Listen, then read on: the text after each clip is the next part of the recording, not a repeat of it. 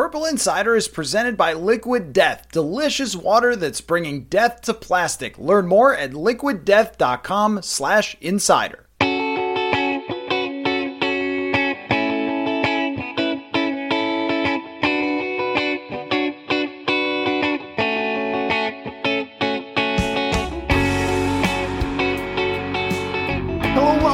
another episode of Purple Insider. Matthew Coller and Will Ragatz here from Sports Illustrated. Uh, and Will, I mean, I feel like we've made a mistake this year by doing the pod on Thursdays and not starting every show with a full breakdown of Matt Daniels' press conference. But today was another epic in which he talked about his relationship with Greg Joseph and how he's coached him different and how he has tried to understand how he needs to communicate, even with the head coach, for how Kevin O'Connell should handle Greg Joseph.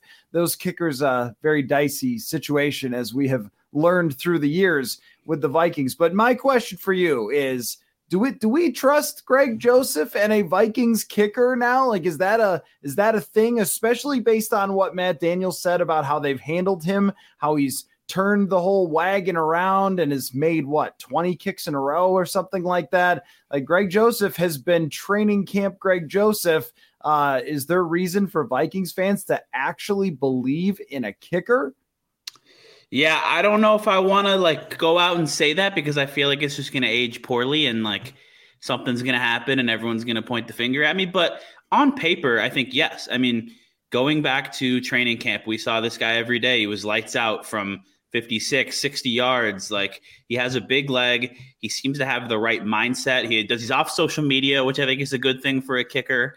Um, like when they're tagging all the special teams player of the weeks, they like tag the other guys and they can't tag Greg Joseph because he doesn't have a Twitter, which is a good thing.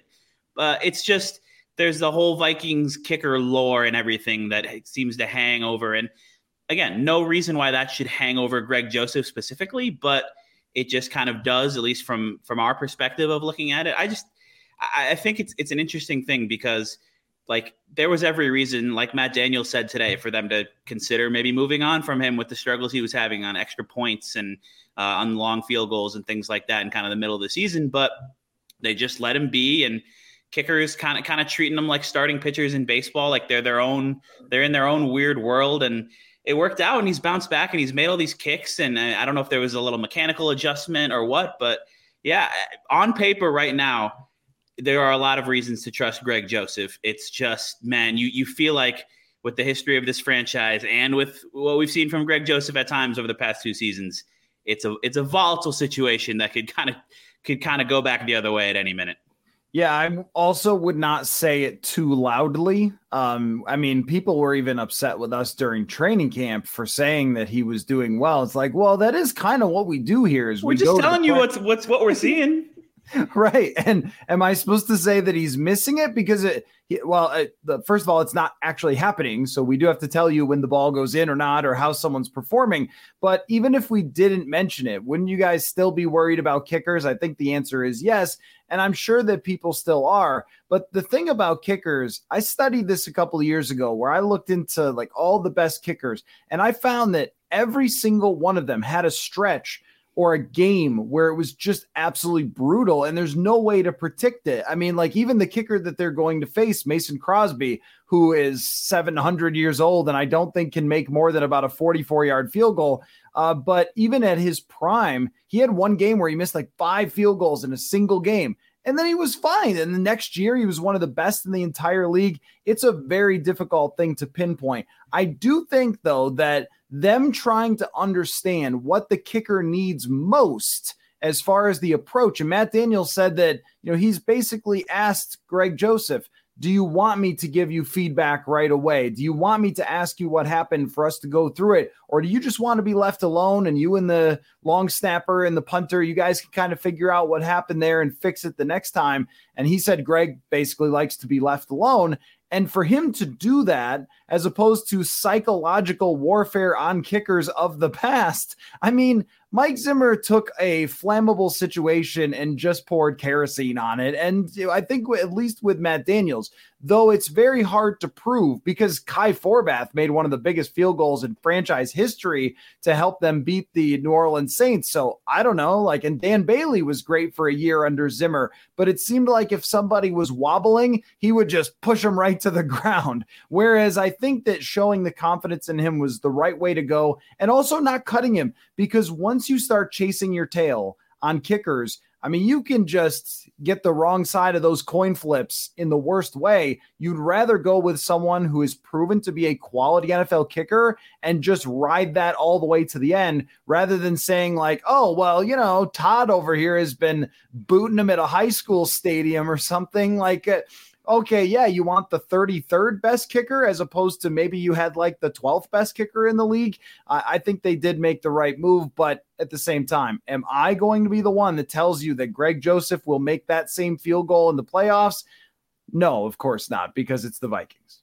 Yeah, don't, we don't want to be the ones who are going to come out and say, "Hey, you you have to believe in Greg Joseph here." But oh, I agree with you. Like Justin Tucker was basically the only is basically the only kicker I can remember that never has like weird down moments, and he's missed three kicks over the last two weeks, which is you never see from him. But it's just proof that it can happen to any kicker in a game. Like it's a weirdly, it's a psychological, it's a really kind of intense, lonely position to play where you just are out there trying to do one job, and if you mess up, there's going to be a lot of people talking about it because you have a it's a fairly straightforward job that is actually really difficult because you're kicking a football a long way into a narrow kind of set of goalposts with a bunch of dudes coming at you trying to block the kick. Like it's a tough thing to do.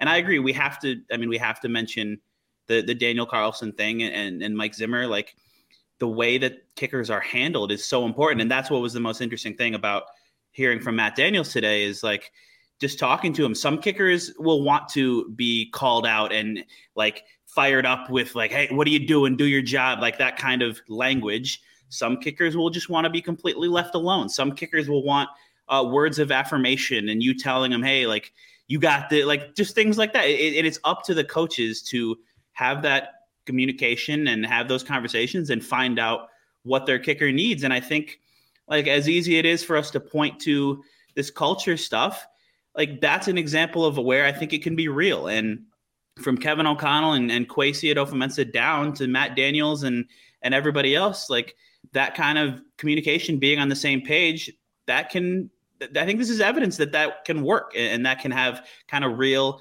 tangible effects. And yeah i mean we talked about this earlier in the season i'm pretty sure. Like even when greg joseph was struggling with the, the kind of the body of work and the resume he has in the nfl and what we saw through training camp you were always going to be asking for trouble if you started playing the kicker carousel and you cut him and you're like oh let's go sign this guy off this practice squad or like like there are very few examples of where you just like I think the Colts with Chase McLaughlin, who was a former Viking, like that's a rare example where you find a kicker off the street and now he's like your long term guy and it works out.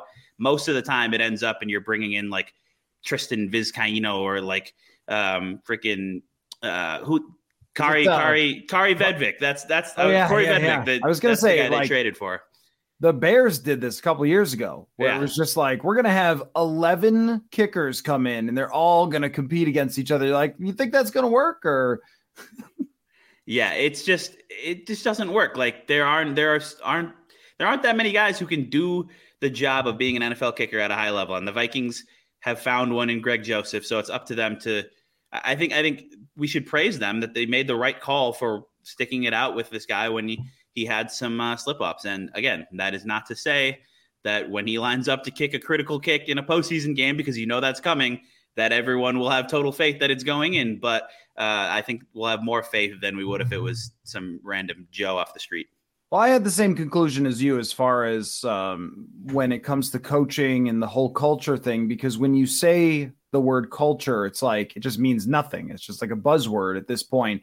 But I'm always like a show me, show me what you mean by your culture. And I think this is like a show you type of thing because if you apply this to lots of different types of players um, and you're trying to tailor how you coach them to what's going to get the most out of them, I mean, that's just a, a better plan than being like, I'm in charge and you do what I say. I, I think that the reason that so many coaches have gone to this isn't because millennials or Gen Z is soft, it's because it's smarter. It's because we've studied these things. It's because there's data on it, because every business tries to do it this way.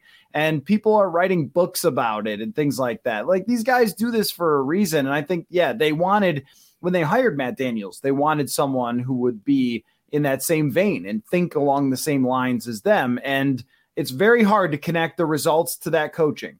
But I think that coaching is the right process for them. And maybe it's played out here with a, uh, you know, I don't know, sensitive kicker. But I wanted to ask you before we moved on to a very interesting um, tweet that I got about just the the whole narrative of the Vikings and where they stand as far as their team strength and things like that. I want to get to that in a second. I don't want to spend the whole show on kickers, though we absolutely could with with this thing. I just want to know. Matt Daniels said it's uh, the five love languages. So if you were a kicker, what would your love language be, Will? Like, what would you want from your special teams coach?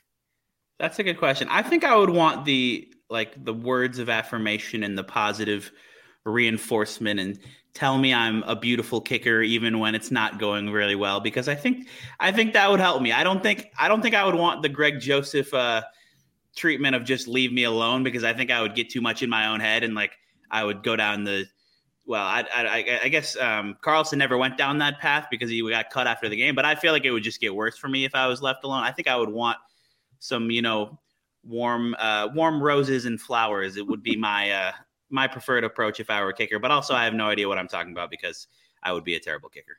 Well, Will, you're a great podcast guest. It's just oh, thank you. wonderful to have you. You've done a great job coming on a weekly basis this year. I, mean, I, I set myself up for this.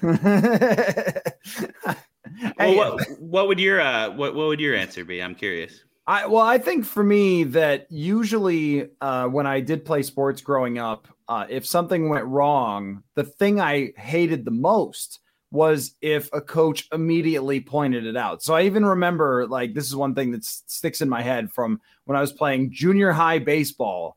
You know, whatever that grade is, eighth grade, and I had a ground ball go under my legs and the coach came out of the dugout and like yelled at me for not staying down on the ball. It's like, do you think I don't know that I didn't stay down in the ball? Like, do, do you think that I couldn't have figured that out? so if I was a kicker, the last thing in the world I'd want if I pushed one wide right would be for the special teams coach to come over and be like, you pushed it wide right. You're like, I know. Yeah. Yeah. I know. Thank I'm you. with you on that. I'm much I would be much more in the vein of probably Greg Joseph of like let let me I'm the kicker, let me figure that out. I'll figure it out with my holder. You stay over there and you worry about the rest of your special teams and I'll handle this since you don't kick footballs and I do. That would be mine. And I generally have a bad attitude toward authority. as maybe you figured out being around me in the media room from time to time uh, but I have no boss, so it's actually kind of a great situation. But uh, yeah, you know, I think that I, it's a great idea to have that for personalities, and I wish that I had it growing up with sports of coaches considering that you can't treat all the kids the same or just yell at people when they make a mistake. It makes you feel like the next time you are more nervous to to lean down. I mean, I've had it happen, and so many kids have where you make a physical mistake that 99 times out of 100 you wouldn't make, but it's just a random bounce or whatever. And the coach pulls you out of a game for it or something. You're like, really? Are we like, are we doing this just because a ball bounced through my legs? Like, anyway, so, you know, I think that Zimmer, it's one of the most reasonable criticisms of him. If we go through all the things that he got criticized for, and a lot of them we've sort of circled back on and be like, well, maybe he knew what he was doing in this or that he didn't know what he was doing with kickers. That's for sure. So anyway, and in general, I mean, if you're if you're if you feel like you're to get yelled at and, and cussed out for every mistake you make, I think it's harder to play confidently. You, you, that that can lend itself to you being tentative and trying to play not to mess up, and that's you, you can't play like that in the NFL and survive. So I think that is a generally valid uh, criticism of, of Zimmer and a, and a positive thing for the new regime. So I got a message from uh, a Twitter follower, Seth, who it's a long message. I won't read the entire thing, but his basic question was for the show, and I think it's a good discussion, was that the conversation about the Vikings stats and analytics and data and everything else versus their record. And some people saying well they're not for real and other people saying but look at their record look how clutch they are look at 11 and 0 in close games. And his point was that a lot of other teams have also played close games against the Colts like Philadelphia did or against the Bears I think Philadelphia also played close against the Bears and that they have not received the the same sort of scrutiny for playing a close game against the team that's not so good. And uh, I will read the the last part of his message where he said, "I just think this team is much better than the statistical analysts would say." Some of the stats thrown around feel like a hypothesis of predicting a quality team, but don't correlate to wins. And do they matter? My thought is that if we scrutinize the other top teams as much as we do the Vikings, they wouldn't be all that far off from the other top teams. Am I way off? So, what do you make of that conversation, Mr. Raggins? Yeah, it's it's it's fascinating, and we've we've been talking about this all year ever since like it was week three and week four, and we're like, is this team good? And we're still maybe asking ourselves that. And I, I tend to kind of fall a little bit in the middle where I think there's something real to the Vikings like situational emphasis and the situational masters meetings that they've talked about so much dating back to the spring um, with Ryan Cordell and, and other coaches like pointing out all these different things that happen in various football games at all levels and and getting the Vikings prepared for that. Like they don't make dumb mistakes, and I think that's a real thing that they've coached and they've emphasized, and and that's real. And Kevin O'Connell like ha- has his team prepared to to come through and be at their best when their best is required is their line. And Kirk Cousins, that's that's a whole conversation, uh, like a separate conversation where his numbers are down, but feels like he's playing winning football because He's been he's been so tough in the pocket against pressure, and he's trusting Justin Jefferson and T.J. Hockenson and other people more to to go make plays, and then being less robotic with his reads. And there's all these different things that you can point to that like it's not a total fluke that they're 11 and 0 in one score games. It can't be. I mean, at this point, like you just don't win 11 one score games without being good in the late moments and good in situational stuff and and all of that. I think that's real. But at the same time, I'm not going to sit here and say that the Vikings are on the tier of the Eagles or the Cowboys or the 49ers because the play by play, like advanced metrics, are valuable tools that we have at our disposal. Like, whatever you think about DVOA or EPA per play or, or, all, all of these things, they're real. And the Vikings, especially for the first three quarters of games, particularly in the third quarter, like they just the the consistency on a play to play basis hasn't been there, and that gives you pause when you're talking about going into the playoffs against these teams that just have much better advanced metrics across the board. So I think there's there's it goes both ways. There's something real about the Vikings situational stuff, but there's concern going into the playoffs for sure, at least from my perspective, like that maybe just they could find themselves falling behind by a few scores against one of these top teams if they go into an offensive lull like we've seen, or if they give up explosives on defense. Uh, and then the situational stuff won't matter if you're down 20 late in the game because then it's no longer a one score game. And I mean, we've, we've just seen that against the Eagles and Cowboys this season, which is those two games specifically are going to be hard to kind of overcome from a narrative perspective until we see them go up against one of those teams and, and beat them. Folks, we had some friends over this holiday, and my wife and I cracked open some liquid deaths at 9 in the morning. And let me tell you, that drew some strange looks, but it was also delicious and refreshing. The liquid death mountain water and sparkling water comes in a tall boy beer can, and that'll have people asking some questions sometimes, but it's also saving the environment. Liquid death gives 10% of profits to bring an end to plastic bottles. So every time you're drinking from the can, you're doing a little bit of good in the world world. So go to liquiddeath.com slash insider to find out more or get Liquid Death at Target, Hy-Vee, 7-Eleven, or Whole Foods. Again, liquiddeath.com slash insider. I mean, isn't how strong are you really the fundamental question in football?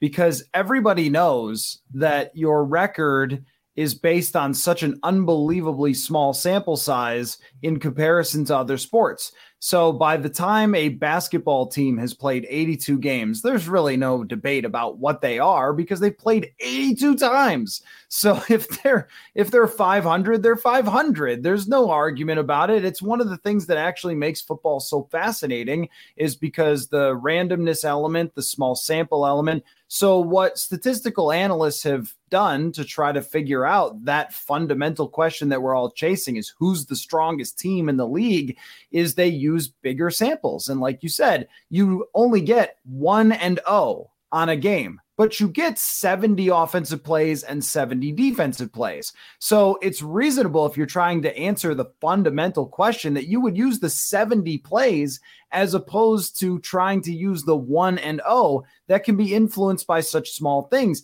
And last year, Mike Zimmer argued repeatedly that they were a much better team than their record. And when you go back and look at how they lost some of those games, it's very hard to say that the reason was they didn't coach situations enough. I mean, there's a the game against Cooper Rush where the ball literally bounces right off the hands of Bashaud Breeland and into the hands of the wide receiver for like a 40 yard gain. That is completely random.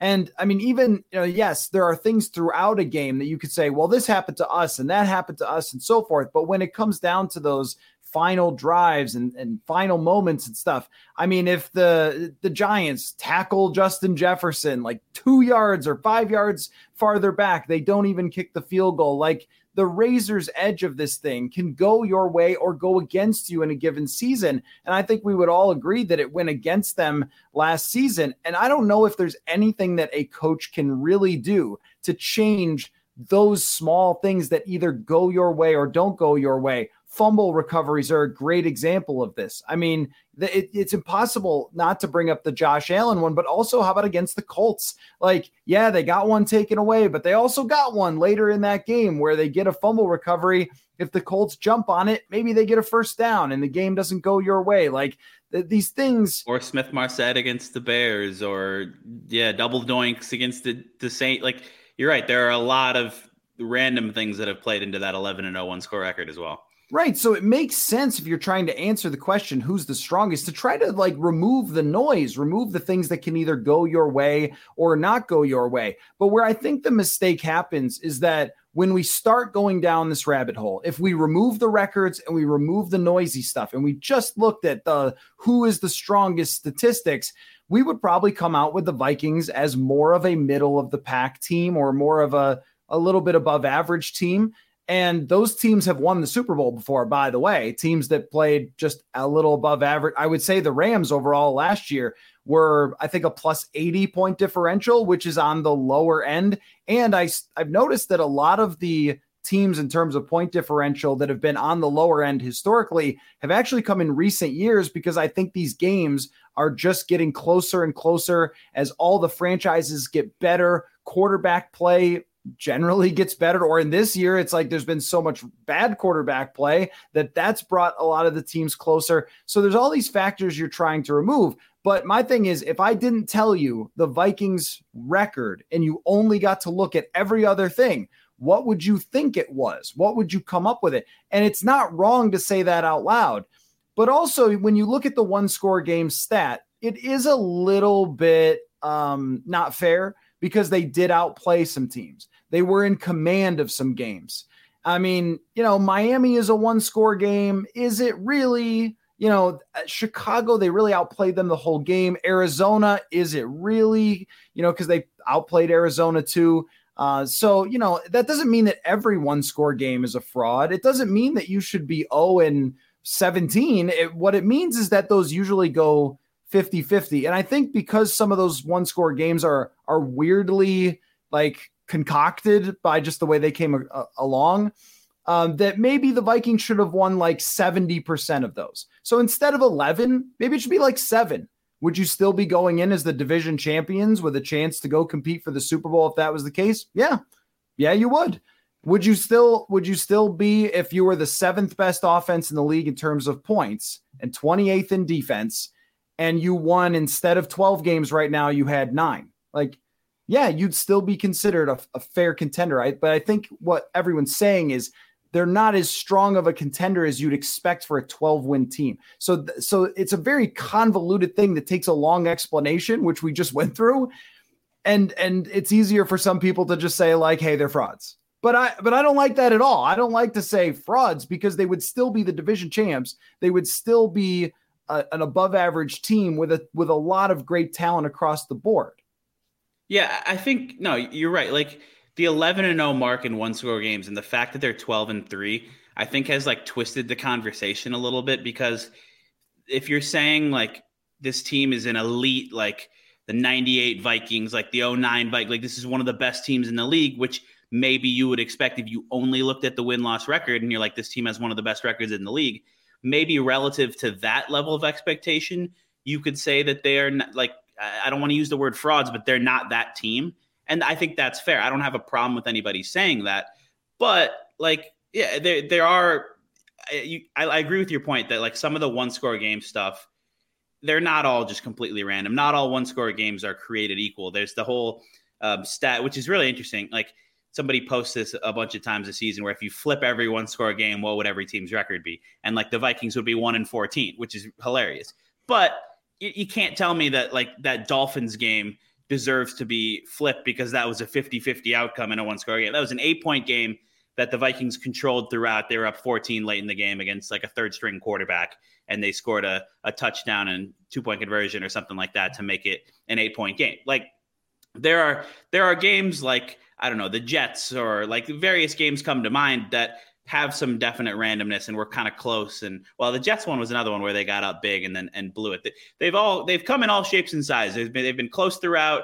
They've been the Vikings blowing leads. They've been the Vikings coming back from being down by 33 points and um, all these different things. But yeah, not all one score games are created equal. So I agree that the Vikings, like you look across the board at their roster too, and I think that's something that you have to talk about. Like not every team that like is dealing with some luck in one score games has a player like Justin Jefferson, which can be a separator in these games. Not like Kirk Cousins is. You, you can have endless debates about him, but he's been playing like a top 12, maybe a top 10 quarterback in terms of showing up in the big situations and, and, and coming through late. Like they have Darius Smith and Danielle Hunter who have been really good. They've got Christian Darrisaw back who's been at an all pro level. I think where you kind of get the, the the confidence and the argument to make that this could be a, a frisky team in the playoffs, even if they're not going to enter as one of the maybe even one of the three favorites in their conference, is just the blue chip talent that they have at various positions on on both sides of the ball, and the special teams has been coming up big, and like they're just it seems like they're starting to figure some things out. And they have two more weeks in this regular season if you can keep figuring things out. And kevin o'connell himself has said it they are still chasing like their first game of the year where they play consistent football throughout all four quarters. That hasn't happened yet, but it still could. And they've been learning more about themselves with each passing week and learning how to incorporate TJ Hockenson and what a difference maker he can be, especially in kind of the underneath areas when teams are trying to take away Jefferson and Thielen and things like that. And um, d- defensively, like starting to mix in more uh, more five and six man pressures like we were asking Ed Donatell to do for a while. And um, like the things we've seen from Patrick Peterson and Duke Shelley at cornerback and all these different things. Like you can make an argument that the, the, the best football is still in front of the Vikings. Like, and they have the talent, they have the pieces, and they have the coaching to do that. And I think there are other teams that are maybe have the same like DVOA concerns or, or advanced stat concerns like the Vikings that don't have that ceiling because of the talent on their roster. Like I would say the New York Giants are a good example. Like they have outperformed their record. They're kind of a middling team that's, that's going to be in the playoffs. And the Vikings could have a similar record to the Giants if a few if a few plays throughout the season had gone differently.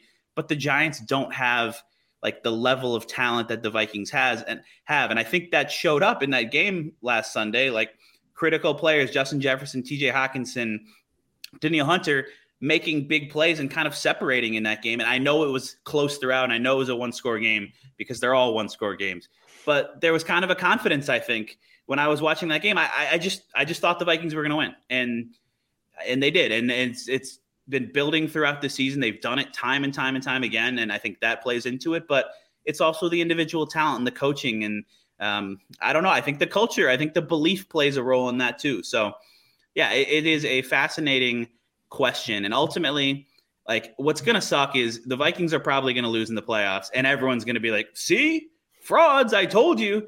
And like that's to I think be a discredit to kind of the the work that they've done and what they've earned this season and, and all of the ways that they've found to to win games and so, you know, we'll, we'll cross that bridge when we get there, but I think this is a team that can go into the playoffs feeling confident and let's see what happens these next 2 weeks in Green Bay and Chicago and kind of how that uh, how the narrative shifts or, or looks going into the uh, wild card round. I'm excited for this game in Green Bay, which I know we haven't really talked about, but a few weeks ago that looked like it was going to be meaningless because the Packers were like four and eight, and and who cares, and it wasn't going to matter. And now the Packers are fighting for their lives, the Vikings are fighting for their two seed lives, and maybe even the one seed. We'll we'll know by kick if if the Eagles have clinched the one seed or not, but yeah, this is going to be fun. And there's all there's all these different narratives, and the Vikings trying to sweep them, and Jaire Alexander saying Justin Jefferson's Week One game was a fluke, and I don't know. I'm fi- I'm fired up. I'm fired up to watch a game at Lambeau Field that uh, Sean Mannion's not playing quarterback. Oh, I know. What a waste of fuel that was to drive down there last year for that. Uh, so we got yeah, the what, only thing we got out of that was uh, hearing Mike Zimmer publicly bash Kellen Mond. So that was yes. Thanks, thanks, Courtney, for that follow up question about Kellen Mond, where he said not particularly. uh, but the last thing I want to say on that, because it is like it is the discussion with this mm-hmm. team, is all the things that you ran through. Um, I guess the way I would put it is, as far as is it reasonable to say this about the Vikings that they're not as strong as their record? All the things that you ran through, as far as their superstar talent, the culture that they've built, how they play in some of the biggest moments. You could say the same thing for Dallas, Philadelphia, San Francisco, except for they've beat teams by 100 points and you haven't. So how would how would you do it? Like if you were trying to figure out, let's rank all the teams and their chances to win in the Super Bowl, and they all have the great records. They all have great cultures. They all have great coaches. They all have Pro Bowls and all pro, all pro players. They have MVP candidates. They have superstar receivers. You can't tell me that AJ Brown and CeeDee Lamb and and uh, and Deebo Samuel an all pro from last year. You can't tell me that George Kittle isn't just as good or better than TJ Hockenson or Nick Bosa isn't just as good or better than Danielle Hunter, except for they've blown teams' doors off and mm-hmm. you haven't. So who am I worried about? Who are you more worried about? The team that has consistently outscored their opponents by a lot and and crushed bad teams. I mean, even in 2019, the Vikings smashed bad teams. So that's if you're like in that category, the upper echelon, you're the Kansas City, the Buffalo, the Philly, the San Francisco, and you're these these behemoth teams who have all those things that you have as well. What they don't have clutch quarterbacks. Like, they, I mean, I don't know. I watched Dak Prescott last week, looked pretty clutch. And they, they probably say the same thing there, except for they didn't need eight fourth quarter comebacks. That's why he doesn't have them because he was winning those games. So that's how you would put it. That does not mean that in a single contest of good team versus really good team, that San Francisco can't come here and you beat them if you get the number two seed. Of course you can. They have Brock Purdy coming to US Bank Stadium potentially. Like, yeah, you can beat them. I think that the question is more would you be worried that they'd lose to someone like the Giants? And I think after this week, you can't tell me that there's supreme confidence that you're going to run the Giants out of the building because you won by three and gave up a ton of yards. So I think like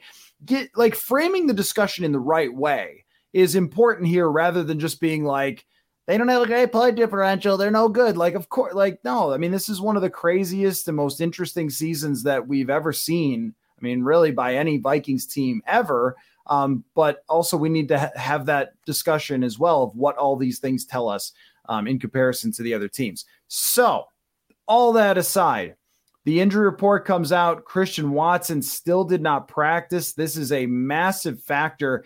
The Packers are favored We've had that discussion about other teams being favored. They're certainly more motivated. I mean, like if they lose, then it's that's it. I mean, there's motivation for the Vikings to knock them out, but like they need this. They're at their home building. It's a very difficult place to play. It's outside on grass. Uh, uh, but I think that if Christian Watson does not play, this changes the math a little bit for me uh, because the one thing I thought would be the biggest difference between week one and this is that like Rodgers found his guy. I don't think their defense is good. I don't think they're going to stop Justin Jefferson all of a sudden, that they've concocted some magical plan since week one. I think their defensive scheme still stinks. Uh, but uh, you know, I do think that, that that that one factor, if Watson is healthy and can play, they should be pretty concerned about him. But otherwise, it's kind of the same Packers team that doesn't really have anyone that scares you. No, you're right, and yeah, I mean, I can, I still vividly remember sitting in US Bank Stadium week one, like wondering what the season's going to be. And the Vikings go down and score. And then the first Packers offensive play, Christian Watson just torches Patrick Peterson and drops it. And I was like, all right, I know he dropped it, but that guy with, with that speed and that size, he looks like he could be a problem. And then I don't know, what do you have, like nine touchdowns in a five week stretch or something? Like he turned into the guy that Rodgers trusted. And you're right, outside of him, if he doesn't play, it, it doesn't, they don't scare you at all. Allen Lazard and like Randall, 45 year old Randall Cobb and Robert Tonyan, like I think that's a big advantage for the Vikings. This game is going to come down to, and I love it because it's it's January first. Like, hopefully, it'll be fairly cold. NFC North, like big rivalry game. It's going to come down to running the football, and the the the Packers have not been able to stop the run this year. They are ranked very very much towards the bottom in rush defense, DVOA, and EPA per play, and all these things. And Dalvin Cook in his last two games at Lambeau Field with Kirk Cousins playing quarterback has like 170 yards from scrimmage and like 240 yards from scrimmage. He's just kind of gone off against that team, and uh, the, the numbers suggest that that could maybe happen again this week. And that's something I'm really curious to watch because one of the conversations this week with Kevin O'Connell has been about the run pass ratio and that balance. And the Vikings have thrown the football a ton, and some of that's been situational on the teams they've played against. But I think there's going to be a real emphasis on on trying to feed Dalvin Cook and, and get him going and, and kind of what that can open up for for Hockenson and Jefferson and other people in the passing game. And then on the other side of things, like the Vikings haven't been that great at stopping the run, and and that's where the Packers' offense has has kind of leaned because this is Aaron Rodgers still Aaron Rodgers, but he has not been peak Aaron Rodgers this year, and he has not had really the weapons outside of Christian Watson's explos- explosion. Um, so it's a lot of Aaron Jones, a lot of AJ Dillon, and and can the Vikings stop that? Can they get pressure on Rodgers with uh, another Za'Darius Smith revenge game? And I mean, Smith's been getting a ton of of pressures. He just hasn't really turned them into sacks. And Danielle Hunter has really, really, really picked things up. And I think that's like one of the huge things that kind of you can point to if you're trying to maybe sell yourself or sell others on on the Vikings having a, a decently high ceiling for a team of their caliber is like Danielle Hunter has looked like himself again and has really settled into a, a nice role in this defense and, and, figured out how to how to shine in this new system. So um, yeah, a lot of interesting things to watch. The injury report, Christian Watson, uh, David Bakhtiari, is he going to play? Because that makes a huge difference. He's been out for a little while. Um, like Keisean Nixon has been like the best kick returner in the league, and he might be out this week. So that's a little thing that that uh, that matters as well. But yeah, I mean the, the Packers also Rashan Gary they don't have him they don't have Eric Stokes so they're a little they're uh, without a couple guys on IR defensively but it, it's a weird team because like you came into the season and the defense looked really good on paper and they just haven't been very good this year. But they still have like Preston Smith and um, Jaire Alexander like they have they have some guys on, on defense. They're going to be really really really motivated uh, to win this game and keep their season alive and and not get swept by the Vikings. So yeah, a lot of fun stuff to watch in this game, and uh, I'm sure it'll it'll come down to some uh, dramatic last second play as it as it seems to every week. Can I also say that it was a little fluky what happened with Justin Jefferson in week one, and even Justin Jefferson like brought this up today when we were talking with him. He was like, he was wide times, open on a couple of those right. plays. Yeah, right. There were. He said there were times when I was like bracing for a hit after catching the ball, and no one was there. And I remember looking back at the tape and just like, what? Where it? What is going? Like how he got matched up against Preston Smith at one point. It's like I don't think that's supposed to be how that looks. I'm certain they figured that out. I don't think that that's like a really controversial, like people will try to make, and that's fine, like football, but it's not really that controversial because they had so many coverage busts. But no one has stopped Justin Jefferson otherwise. So, I mean, it's not like it really means anything. I, I just think that he's actually probably right that they went back immediately and looked at what happened there. I just still, in watching the Miami game, the parts of the game where, you know, Tua was not concussed and throwing it right to the Packers, I mean, they weren't playing very well on defense at all. They had given up 20 points, and Jaylen Waddle had a huge touchdown. And I, you know, I think that's the biggest disappointment of the year for the Packers for sure. I, I think we knew that their offense would have some struggles, but on the defensive side, you look at that roster and you think that it's kind of like the Vikings a little bit, where you look at the roster and you're just like, wow, that's a lot of talent. Why are you bad? and, yeah. and yeah. but yet they are. I, I am interested to see if Alexander travels with Justin Jefferson. That's something that Darius Slay did a bit of, Jeff Okudah did a bit of, but they did none of that when it came to uh, week one. And that matchup should be very, very good. I, I still look at Alexander as a, an excellent player, but I don't think there's really a corner in the league that could just take out Justin Jefferson. It's always about everybody else. And the everybody else also includes Austin Schlottmann, who's going to have to continue to play more likely than not with Garrett Bradbury missing practice. I mean, one, I think it's time to start being like, okay, he's not even limited. Like if if he was limited, I'd be saying like, all right, just rest him, it's fine. But he's not even limited. And he got in a car accident when he already had a back issue. So I'm a little concerned about what he's going to be like as we go down the stretch here. If he's going to be able to come back in the playoffs at all, back injuries are super wonky. Uh, and Austin Schlottmann has been trying real hard. He's been trying real hard, and that's what backups can do. The Dakota Dozier stuff. We never blamed him. You're a backup player. But when I look at last week, Dexter Lawrence, seven pressures, two quarterback hits. Leonard Williams, five pressures, two quarterback hits, couple of sacks. And this team has Kenny Clark, who has just mauled them. And now you have to play with a backup center. Like, I, I think that there should be some concern here about that because I think always and forever, the only way to take Stefon Diggs back in the day out or Justin Jefferson out is just by pressuring Kirk Cousins up the middle. I, I mean, he's just going to face his fair share of pressure again in this game against the Packers.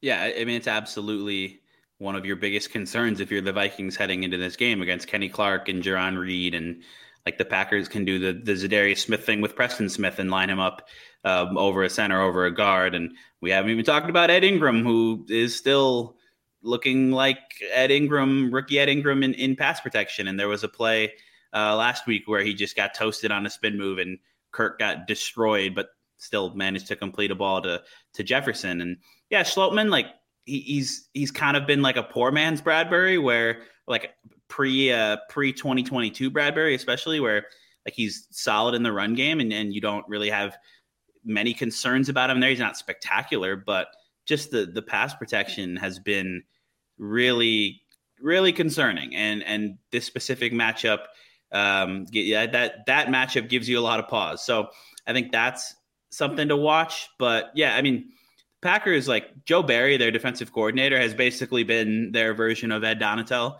uh, from the way that their fans talk about him and what, what you see with that like they have been really kind of rigid in some ways in their defense and i even saw a quote from from Matt LaFleur today where he was talking about Justin Jefferson and like talking about how you have to know where he is on the field. But going back to week one and what he said after the game is he's like, well, we're not just going to play man against him because that changes everything you do. And like, so it, it, in some ways that would make sense. Like uh, fans thinking about it, like you just put Jaire Alexander on him and play man. But if that's not your defense, you're not going to change your whole defense just because you're playing one of the best receivers in the league. So they're not going to do that this week. Like they just they just don't. They're like the Vikings. They just don't play that much man. So Jaire Alexander isn't probably going to follow Justin Jefferson. I think what they're going to do and what any defense can do is you can play zone, but you can execute it better and you can look at all these things and prepare better. And it's week 17 versus week one. You're probably not going to end up with Justin Jefferson on an intermediate crossing route with nobody within 30 yards of him, like happened against against the Packers. Like that, that's not going to happen this week, I don't think. So they're going to be better prepared. They're going to have multiple guys kind of knowing where he is at all times and things like that. But they're not going to play man. So the Vikings will have an opportunity to adjust and and kind of and maybe anticipate Packers adjustments and try to get Jefferson into space. And one thing I think that's been really important for the Vikings is their screen game has started to kind of come to life, and that was huge against the Giants, uh, especially. I mean, the last play of the game to set up the, the Joseph winner uh, was a good example of that. So things like that, things like running the ball, though, you're going to have to be able to do that when the interior of your offensive line is as outmatched um, as it's been. Also, one of the things that I'm kind of amazed on a weekly basis that opposing teams don't figure out is that the other way to stop Justin Jefferson is by giving Kirk Cousins coverages that he can't recognize at the line of scrimmage. And I just don't see a lot of that against this team because they sort of have to signal what they're going to do. And Jefferson had an amazing breakdown today of his touchdown against the Giants, where he was talking about how he, when he saw the leverage of the corner, he knew exactly what coverage they were playing. And, you know, of course, all receivers who make it can do this. And if you ever wonder why a receiver is really physically gifted but never made it, it might be because he can't do that. Um, Justin Jefferson's intelligence, because he's kind of a happy go lucky guy, probably goes uh, way underrated as far as his superstardom. But so he gets this read and he sees where the safety is. He sees where the leverage of the corner is and he knows the exact coverage. So before even the snap, he knows exactly how he's going to run this route, where he's got to run it to, how he's going to snap it off, and where he's going to be if Kirk Cousins is going to find him.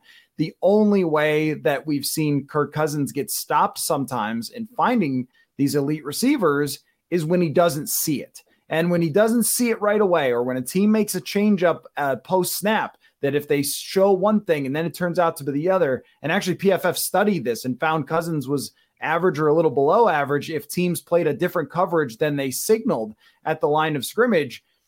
I, I mean, if they do that, then you know they've got a chance to uh, pressure him and get him to hesitate, which we know he's been doing a lot of this year and taking a lot of sacks but I just don't think they're doing it. And a, a lot of the stuff with Joe Barry sounds like Donatell. And at least Donatell has made some changes. He may have gotten threatened, but he has made some of those changes. But with the Joe Barry stuff, it's always like, now look, guys, I know this defense. Who are you? What? We we we got this. Uh, and anytime you hear that with a coach, I think you worry about that. Um, or from a Vikings perspective, you're happy about that that they're just going to keep doing what they do and thinking that it works because then the opposition can you know figure out all the angles. So i don't see them stopping justin jefferson. If anything it's just that interior pressure which is a, a, a huge huge concern. The other thing too is that ezra cleveland is on the injury report as being limited. So you have an injured left guard a right guard who has not really improved and a center who allowed six pressures which for a center is almost impossible like you almost never see that. That's tackles going up against Darius Smith or something. You never see six pressures from one player at the center position. Even with Garrett Bradbury, that rarely happened. Th- those are major concerns for this game. But do you think they win, Will? Man, well, really quick, do we even know who like who would play left guard if Cleveland? Because Blake Brandel's on IR and Austin Schlottmann's already in the lineup.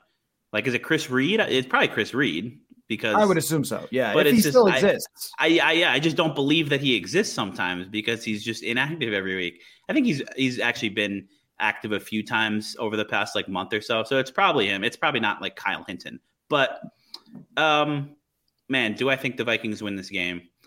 I obviously this is not breaking news to anyone could see this going either way because I think um, the teams are pretty evenly matched and the Vikings have one more games late. And what does that really mean? We've been discussing that for this entire episode, but uh, I think the the home field advantage matters for the Packers. I think the the mismatch of the interior defensive line against the Vikings interior offensive line matters, and maybe their their motivation, their backs against the wall stuff matters, and and Aaron Rodgers. It's just hard to sweep a good team that's in your division. Um, so unpopular here, but I think I'm going to pick the Packers in this one. Um, and so, yeah, the Vik that probably means the Vikings will win on a 79 yard field goal by Greg Joseph. But I'm picking the, I'm picking the Packers. You know what's funny about the Packers is um, so we talk about that expected win loss all the time and like what their point differential says about them, and we had that huge discussion. The Packers are exactly what their stats say they are. It's funny, their expected win loss is their exact same record, and they are 17th uh, defensively and 18th offensively, and that is just exactly right. Like that's exactly what I think of them is that they are just mediocre all the way through. And when I go looking for statistics to try to figure out who's going to win this game and like, can I find one that's going to point me in the right direction? I mean, I, I just think like they are as mediocre as it gets. But the one stat that I think is problematic for the Packers and why I think the Vikings will win is that they are third worst in terms of passing yards against. That seems like that could be relevant here. and mm-hmm. I just don't, I just think what happened last week, and I know like you can't judge everything off last week, but what happened last week for them to get that win and stay alive was a quarterback who might not have known what stadium he was in. And it, like, I don't mean to be like, uh, you know, flippant about it. I just mean like that's really true. Yeah. That those interceptions we talk about the luck factor. I mean, that's as lucky as it gets that they got the ball thrown to them a bunch of times. I think their their pass defense is is just total garbage, and that's perfect for a Vikings passing game that has really started to ramp up really since Detroit. Like they dominated Detroit. The second half of Indianapolis, it was you know, astonishingly good. And then uh, last week, their passing game was really effective as well. So I, I, think that'll happen again. I had made a prediction like five weeks ago that based on the defenses they were facing, that Kirk Cousins would still end up with a 100 quarterback rating. And we're getting there. I think we're getting there in this game, and the Vikings win. And then there is um, there's no more fraud discussion after a big win in Green Bay. That's what I think. I've been right a lot. Will you have to admit, been right a lot. Yeah, you have. I've been right a lot too. Well, we've both we've we've usually been on the same sure page. Sure, you have, Will. Yeah, you have, buddy. You've been very right. You've done a great job. I, I just want to affirm that for you. I would be curious to go back and see when we've been when we've differed and who's been right. I think it's probably been you more than it's been me, but it hasn't happened all that often.